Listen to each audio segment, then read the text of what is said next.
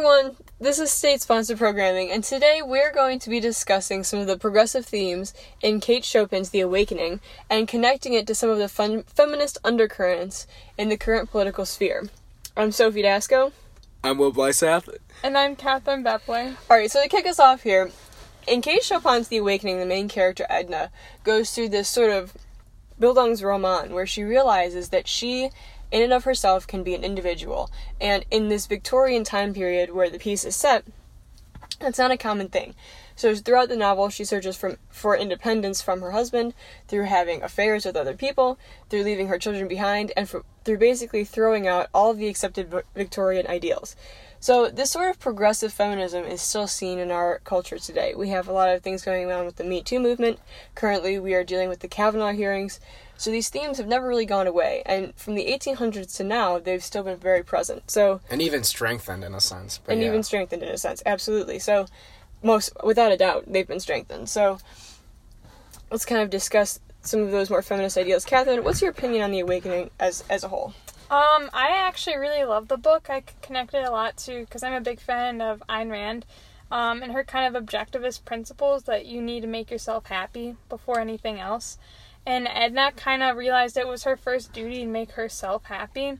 Um, and really, one the another objective principle is really really not to, I guess, uh, sacrifice who you are and your integrity for like others. Which like it's fine if you're like like helping someone and sacrificing like your time, but if you're to sacrifice your integrity and who you are, um, that goes against like the philosophy. And I think Edna kind of like becomes awakened. really? Oh uh, my gosh, she becomes that. awakened. Oh my yeah. god, that's that's a real plot twist right there.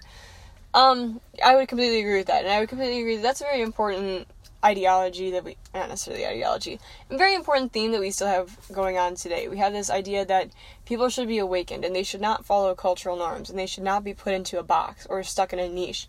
They should be their own individual human being. And this movement really did start when Kate Chopin wrote The Awakening in when? 18 no, 19 when Kate Chopin wrote The Awakening in 1904, she it was very progressive and a lot of male writers threw it out, yeah. Yeah. There are a lot of male critics that I know shot it down and me and uh, teacher Mr. Slanina were discussing this earlier. Uh, spoiler alert, Edna commits suicide in the end. but um, we were discussing whether or not it would have had the same outrage as um, like it did from the male critics, whether or not she had not committed suicide at the end. So I was just wondering what your like opinions would be. Well, should I talk about my opinions about the book for a little bit, or? go for yeah, it. Go emphasis for it, on emphasis on a little bit. Let's oh, we only bit. have one concise, man in the podcast right now, which is so... William Blysath. Hello. So, here here's my opinion. Just to sum it up. So, in terms of the book as a piece of literature, I can recognize when good literary techniques are used and when they're not used. So, in terms of it being a piece of literature, it's very well written. There's a lot of different literary techniques used, and I can recognize that. And I think, um, in terms of the, the author trying to illustrate her theme, she did a very good job of doing that. Um, in terms of the themes themselves, I wasn't a really big fan of a lot of the different themes and ideas mainly because of I'm a pretty big believer in personal responsibility. And we can talk about I think all three of us, you know, are pretty big believers in individualism, but I think at the same time, when you're in the position of being a mother or a father for that matter, you have sort obligations. You can't just you can't just ditch your kids and say, "Oh, I want to be happy," because they they are connected to you. They're your children. You you chose to conceive them, uh, and, and that's that. So you have you have some sort of responsibility. to them. you can't just leave your kid your leave your kids well, to Edna starve. was not really in the society and culture she was in. Birth control wasn't allowed, so she wouldn't have been like even if she hadn't won kids and she didn't want it, and um, Leonce had agreed that he didn't want kids. There was no possible way that she could have prevented getting pregnant. And at the same time, the society that she was in pressured her to have kids anyway. Well, at the same time, though, even let's say two people have children and it was unplanned, but they just, let's just say for this scenario, both of them decide to keep it, but they later they later regret it. You still have children nonetheless, and you still have a responsibility to them. If you have kids, you have to take care of them. For and by the way, for both the male and the female, this isn't just to one or the other. And I think that if we were to take the book and we were to completely swap the genders, and Edna would be a male name, and so it was the same thing. The father completely ditches their ditches his kids and tries to go off in his own sense of awakening.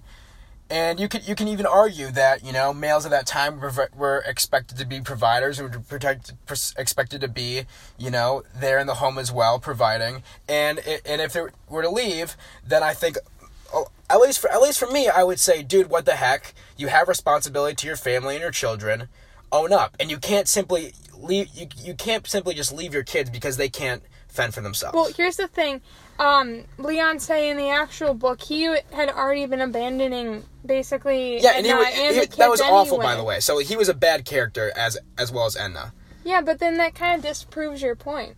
My point, my point is, I thought that, I think that he, she, the author portrayed Leonce well as a, a, sense of a deadbeat dad, but in terms of her, it, plus the book kind of focuses on Edna as the main character. So this is who we're dealing with. But yes, I, I, I think she did a decent job of, of in that regard of portraying Leonce as a dad who doesn't take responsibility. However, in terms of Edna, the whole theme of the book is that she is abandoning all set all sense of responsibilities, all sense of everything, and to go into her own feminist awakening. And I say, listen, okay, be an individual. You have that freedom, but the moment that you have kids, you have responsibility to them. You can't just ditch your kids. You have to, you have, you have to take care of them. That's what it comes down to for both the father and the mother. But well, I think we're we're talking in circles. All right, so, so let's I'm, let's move can, on a little bit. But what, what do you want to say? If I can Cut in, if I can cut in, I agree with both of you. I agree that with with you, William, that when you have kids, if you ever if you ever have kids, if someone chooses to have kids, then they are no longer completely and utterly free. They do have a responsibility to these little subservient beings who completely depend on them. But I also agree with Catherine. On some level, you need to do what's best for yourself in the long run, and you can't keep putting other people before yourself. Otherwise, you're eventually going to absolutely wreck yourself. But at the same time, from a feminist perspective, the novel in and of itself was revolutionary. People were throwing out, people were saying this shouldn't be allowed, this is absolute blasphemy. But at the same time, it was proven to be a very important work because it set forth this idea that women in and of themselves can be individuals and they can be active members of society and they can change things. So my question to the both of you is not necessarily about the character of Edna, but the response that the book had, the way society responded to the work. How do you think that the progressive feminist movement can be drawn back to the ideals portrayed in the awakening? Um, well, I know that the feminist re- like revolution well well first of all, the awakening was kind of it was hated by the critics and it was kind of like denounced as like like I guess blasphemy almost. So it wasn't picked up again until like the feminist revolution until like the 1960s. But um it kind of ties back to the book whereas Edna realizes that she's trapped in this box that society's conformed to her. And through the 50s uh and like 40s and everything before that, the feminist like I the feminine I guess ideal body was uh um like very curvy, I guess. I don't know where I'm going with this, but but anyway, like society before that had pressured women anyway, and it wasn't until the 60s, 70s, like uh 80s around then that women started to realize that they are in this box. Right, and they can be their own like individual human beings. And even in the book, Edna, who is this character that is finding her own awakening, as she goes through this process of becoming an individual, she's described as progressively more ugly. Whereas Adele, who's this ideal female character, is described as the most beautiful one in the play, the one everyone wants to look at, the one everyone wants to be. And that was very typical for women of the time. People were expected to act a certain way. You were expected to save face um, the period in which the book takes place is called the Gilded Age, and you see so many gilded characters in this, where they're saving face, they're putting up a show for everyone around them, they're conforming to these societal ideals, but in reality, everything up, up, everything underneath that, everything that makes them up, is ugly. So, what do you think about that? How did that change after this book came out? How did that change as a result of the feminist movement? Well, I think the thing is, is with the awakening, is I think that the fe- the feminist movement started late in a sense well okay there were different feminist movements so you had the you know the the 19th amendment that was put in place at around i think i think what was it 1912 1920. Ni- oh, no, I'm sorry, 1920. I'm way off. So you you kind of have that movement of different types of feminism, whether it be the su- su- suffragette suffragettes or Suffragettes. suffragettes. Thank you, or movements in the 60s, 70s, and e- first wave, second wave, third wave. There, there's a lot of different types. Uh, I think that with something that was beneficial about the feminist movement, which I th- think Kate Chopin's book was kind of an inspiration of, but it was also kind of happening alongside it. So I think it was just like one example of like the culmination of the kind of feminist movement in general is that it did promote a sense of individualism for women, which is really cool. And I and I just think that in general, you know, people should be in a free society, people should be allowed to be their own individuals. But as I stated before, the moment that you enter into certain responsibilities or obligations, i.e., having children, then things become a little bit different. But in so, but yeah, and I think that another interesting discussion to have is, you know, has that sense of have has that movement gone a little bit too far in a little bit of an opposite direction in the modern day? So yeah, I'm not sure how to respond to that one. what do you Yeah. mean? So are you? Do you think the progressive? He said, "Do you basically what he's asking is, do you think the progressive feminist movement has gone too far in modern day? What do you think about that, Catherine? Um, I really don't like this third wave, I guess. Well, I shouldn't say don't like. Um, I just think, yeah, I agree. They're pushing a bit too far. I disagree that there's a um a gender wage gap. Um, but no doubt, like you can look from even 40, 50 years ago, they didn't install women's sports until like I think the 80s or the 90s. And like think about that. That's like 20, 30, 40 years ago. Like it's crazy to think that women of that generation had pushed that hard and that far to be where we like we are now. So I mean like to discredit the feminist movement by saying that these third wave feminists are just um overly sensitive, it's I don't know how to put it, but it disrespects, I guess, and it kind of shadows and covers over the hard work that women have been putting in for like the last centuries. I agree with Catherine, and I think that that's completely 100% true. You have all of these women that were so eloquent and worked so hard to give us these rights, and then you'll have people that are third wave third wave feminists turn around and say women have no rights and women are completely subservient to men, and that is in absolutely no way, shape, or form true. Especially in this country, if you go to countries overseas, take for example some countries. We'll say overseas. I don't want to like, but you will definitely find places where women are, without a shadow of a doubt, have no rights and are completely subservient to men. I think it's ignorant for people to say women are completely subservient, women don't have a place, women don't matter, because that is not true. And I think that that ties very well into something else that I wanted to discuss today, which is the very progressive feminism, which is the Me Too movement. So right now, we have hearings going on because Supreme Court nominee Brett Kavanaugh has been accused of sexually assaulting a woman while they were both in high school. Having these charges brought up 40 years later seems a bit preposterous to some people. It seems absolutely that this was no egregious fault committed on behalf of Mr. Kavanaugh. Doesn't even necessarily we don't even necessarily know if it happened. So what is what are some things that we can kind of discuss here where on what level has the progressive feminist movement brought about this change? Do you know what I mean? Like, how can we link the progressive feminist movement and the Me Too movement? Can I talk a little bit about the Me Too movement? So, I, I'm not trying to play any sort of victim card whatsoever, but I think that's something that's becoming that's kind of sad. That's starting to happen is in college campuses. You're seeing you're seeing a lot of instances where there are sexual assault allegations that are completely false, and that the males involved are just their lives are absolutely completely ruined for allegations that are proved false.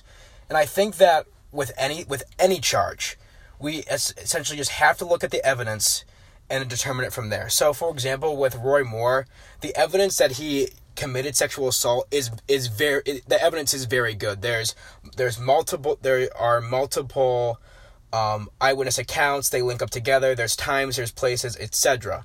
But I think with the Kavanaugh hearings, we kind of have one story that actually from the, I think there was some some documents from her talking to a um, psychiatrist, which she released, that she essentially said uh, in, in her news story there was two people involved, but now she said she said it was three. So you have varying accounts, and so I think with this we're just gonna have to see the evidence. But I, I don't think we should blame Kavanaugh for anything until the proper evidence goes out, because there are many instances where people's lives are absolutely ru- ruined on allegations that are absolutely false. Well, I 100% agree with you, but when you take like 100 rape cases, um, only two out of those 100 are falsely accused. So I feel like you're kind of making it happen, or you're kind of portraying that these false rape allegations happen more often than they do.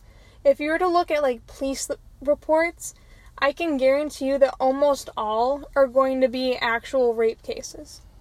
The, the, even though even though that's true though again I'm saying it depends on the case and that there's there's instances with this Me Too movement where there have been f- false allegations and and that's all I'm saying just because just because it's rare doesn't mean it doesn't happen and No, there are many I agree. and I there are many, and there are any and there are many instances where it does or that there are allegations made that don't even that don't really come to trial. And, let me let me repeat myself because I don't want anyone to misinterpret my view. For anyone who I think this is obvious, but for anyone where this kind of assault or whatever actually does happen, then go go to the police and try to and get as much evidence as possible because people who are actually victims of, of sexual assault that their perpetrators deserve to be punished. But I'm my only point is is that I've just been seeing this growing sense where th- this kind of growing culture where when it comes to this that if there's an allegation made, you have to automatically believe it. When when really it's more about it, it. You just have to look at the evidence at hand. So, Catherine, I have a question for you. What do you think about a powerful male figure being able to, or being. What do you think about a powerful male figure possibly losing his job just because of an allegation of sexual assault? Oh, I totally think it's it's wrong. The uh, you should definitely look at the evidence, but the way Will was portraying, it, and I kind of picked up on that he was making it seem as though it's more often false rape allegations. That's I I I'm really sorry. I didn't mean to say that. That was not what I tried to come across as. So I'm sorry, but Alright. I didn't mean. I, that was not my intention. No, but I hundred percent agree. Like, like agree. Like, like to ruin someone's career, like out of something that may be a rumor, it's like that. That's bad. Like, like no doubt. And I do think that that's why we have trials and we have a law system to prove that.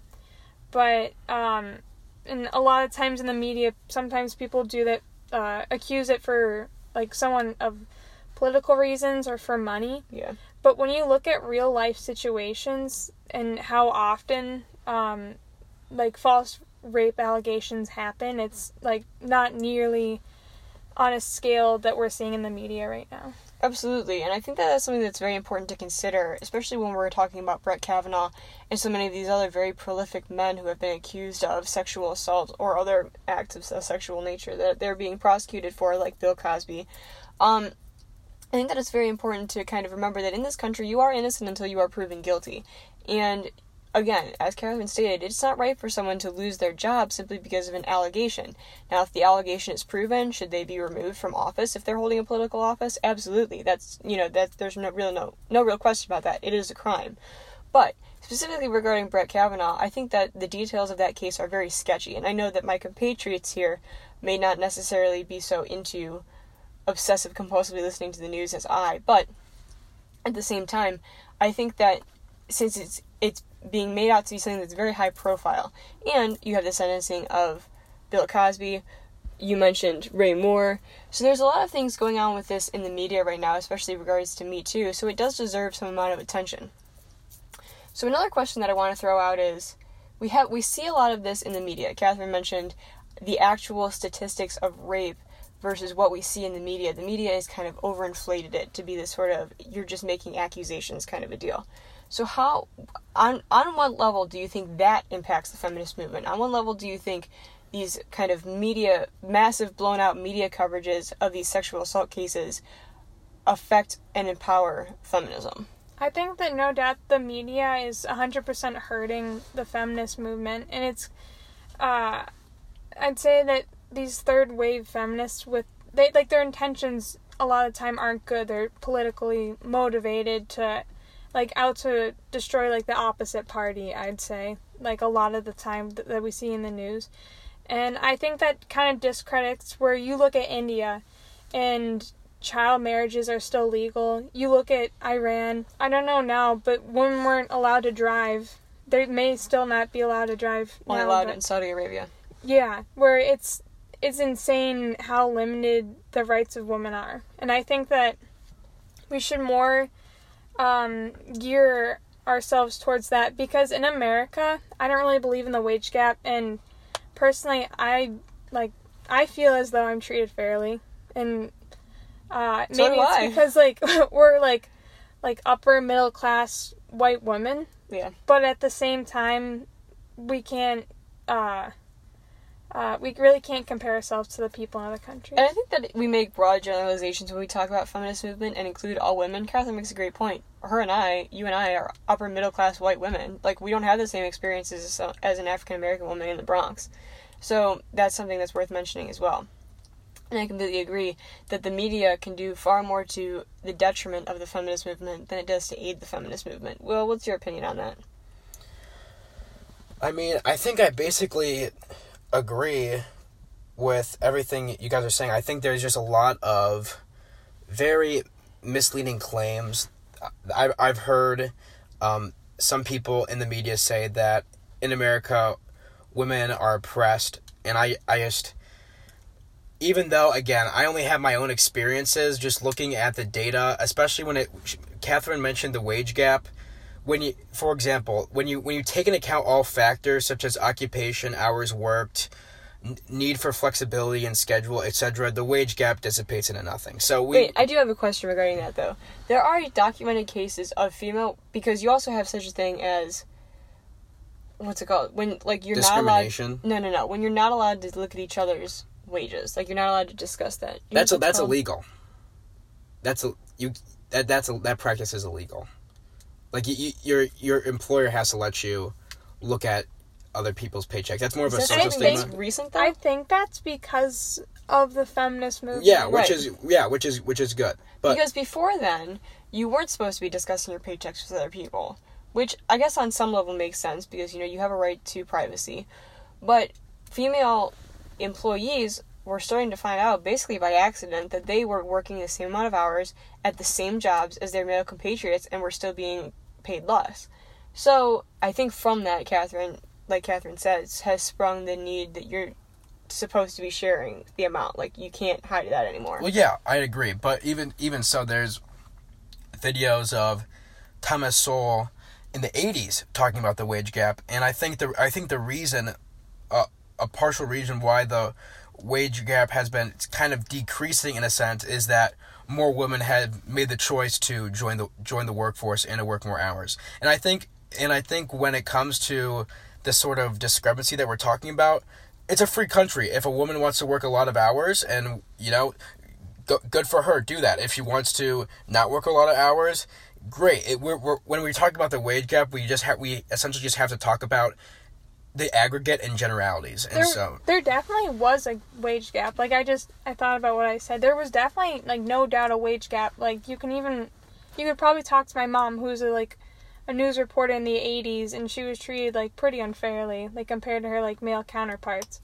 But I think now when you take into account um just maternity leave and a lot of time sometimes the jobs that women do like such as like i'm a hostess and then i don't get paid as much as the What? busboys but at the same time half half the time i'm working i'm usually just sitting on my phone so like Catherine, don't admit that. so like when you think about that too you can take it into account but like really i'm I'm really only talking from my perspective and what I've seen. So, like, take my opinion with like a grain of rice. And I don't think that I wouldn't, you know, for the opinions of all three of us here, nobody's saying feminism is bad and like women should be subordinate. Like, abs- like no one's saying that. Will's not saying that. I'm not saying that. Kat's not saying that. But I think that it does.